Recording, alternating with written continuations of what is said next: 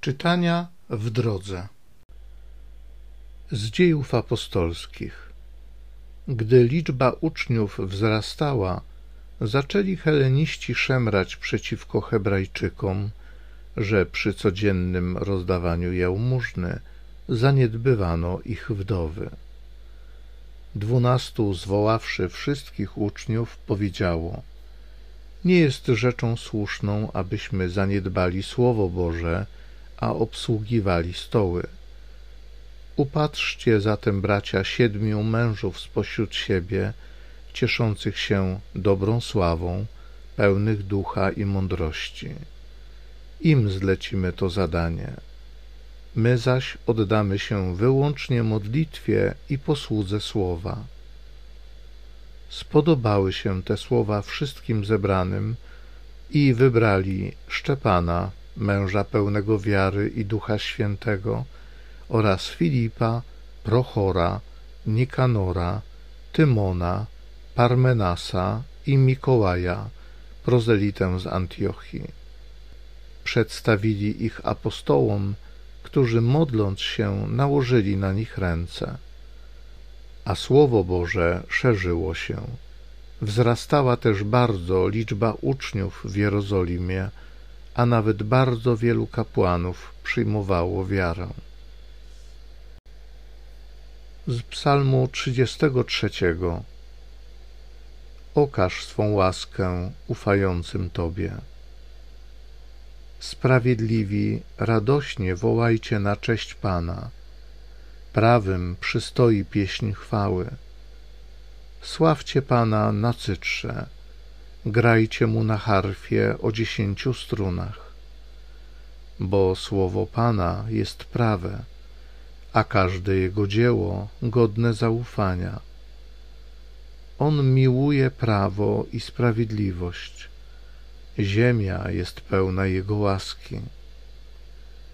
Oczy Pana zwrócone na bogobojnych, na tych, którzy oczekują jego łaski aby ocalił ich życie od śmierci i żywił ich w czasie głodu. Okaż swą łaskę ufającym Tobie. Zmartwychwstał Chrystus, który wszystko stworzył i zlitował się nad ludźmi. Z Ewangelii według świętego Jana. Po rozmnożeniu chlebów o zmierzchu uczniowie Jezusa zeszli nad jezioro i wsiadłszy do łodzi, zaczęli się przeprawiać przez nie do Kafarnaum. Nastały już ciemności, a Jezus jeszcze do nich nie przyszedł. Jezioro burzyło się od silnego wichru. Gdy upłynęli około dwudziestu pięciu lub trzydziestu stadiów, ujrzeli Jezusa kroczącego po jeziorze i zbliżającego się do łodzi i przestraszyli się. On zaś rzekł do nich: To ja jestem, nie bójcie się. Chcieli go zabrać do łodzi, ale łódź znalazła się natychmiast przy brzegu, do którego zdążali. A słowo Boże szerzyło się Wzrastała też bardzo liczba uczniów w Jerozolimie, a nawet bardzo wielu kapłanów przyjmowało wiarę. Dziękuję Ci, Jezu, że Twoje słowo jest skuteczne, że ma moc przemiany serca, niezależnie od tego, kto kim jest. Twoje słowo może go uratować.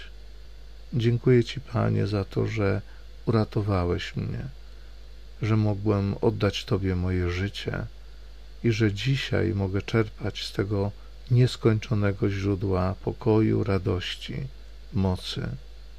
Niech będzie uwielbione Twoje imię Jezu. Amen.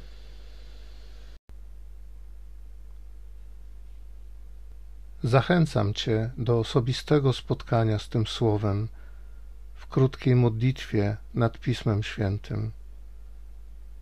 Niech ono stanie się dla Ciebie źródłem obietnic, prawdziwej nadziei i niech zmieni Twoje życie.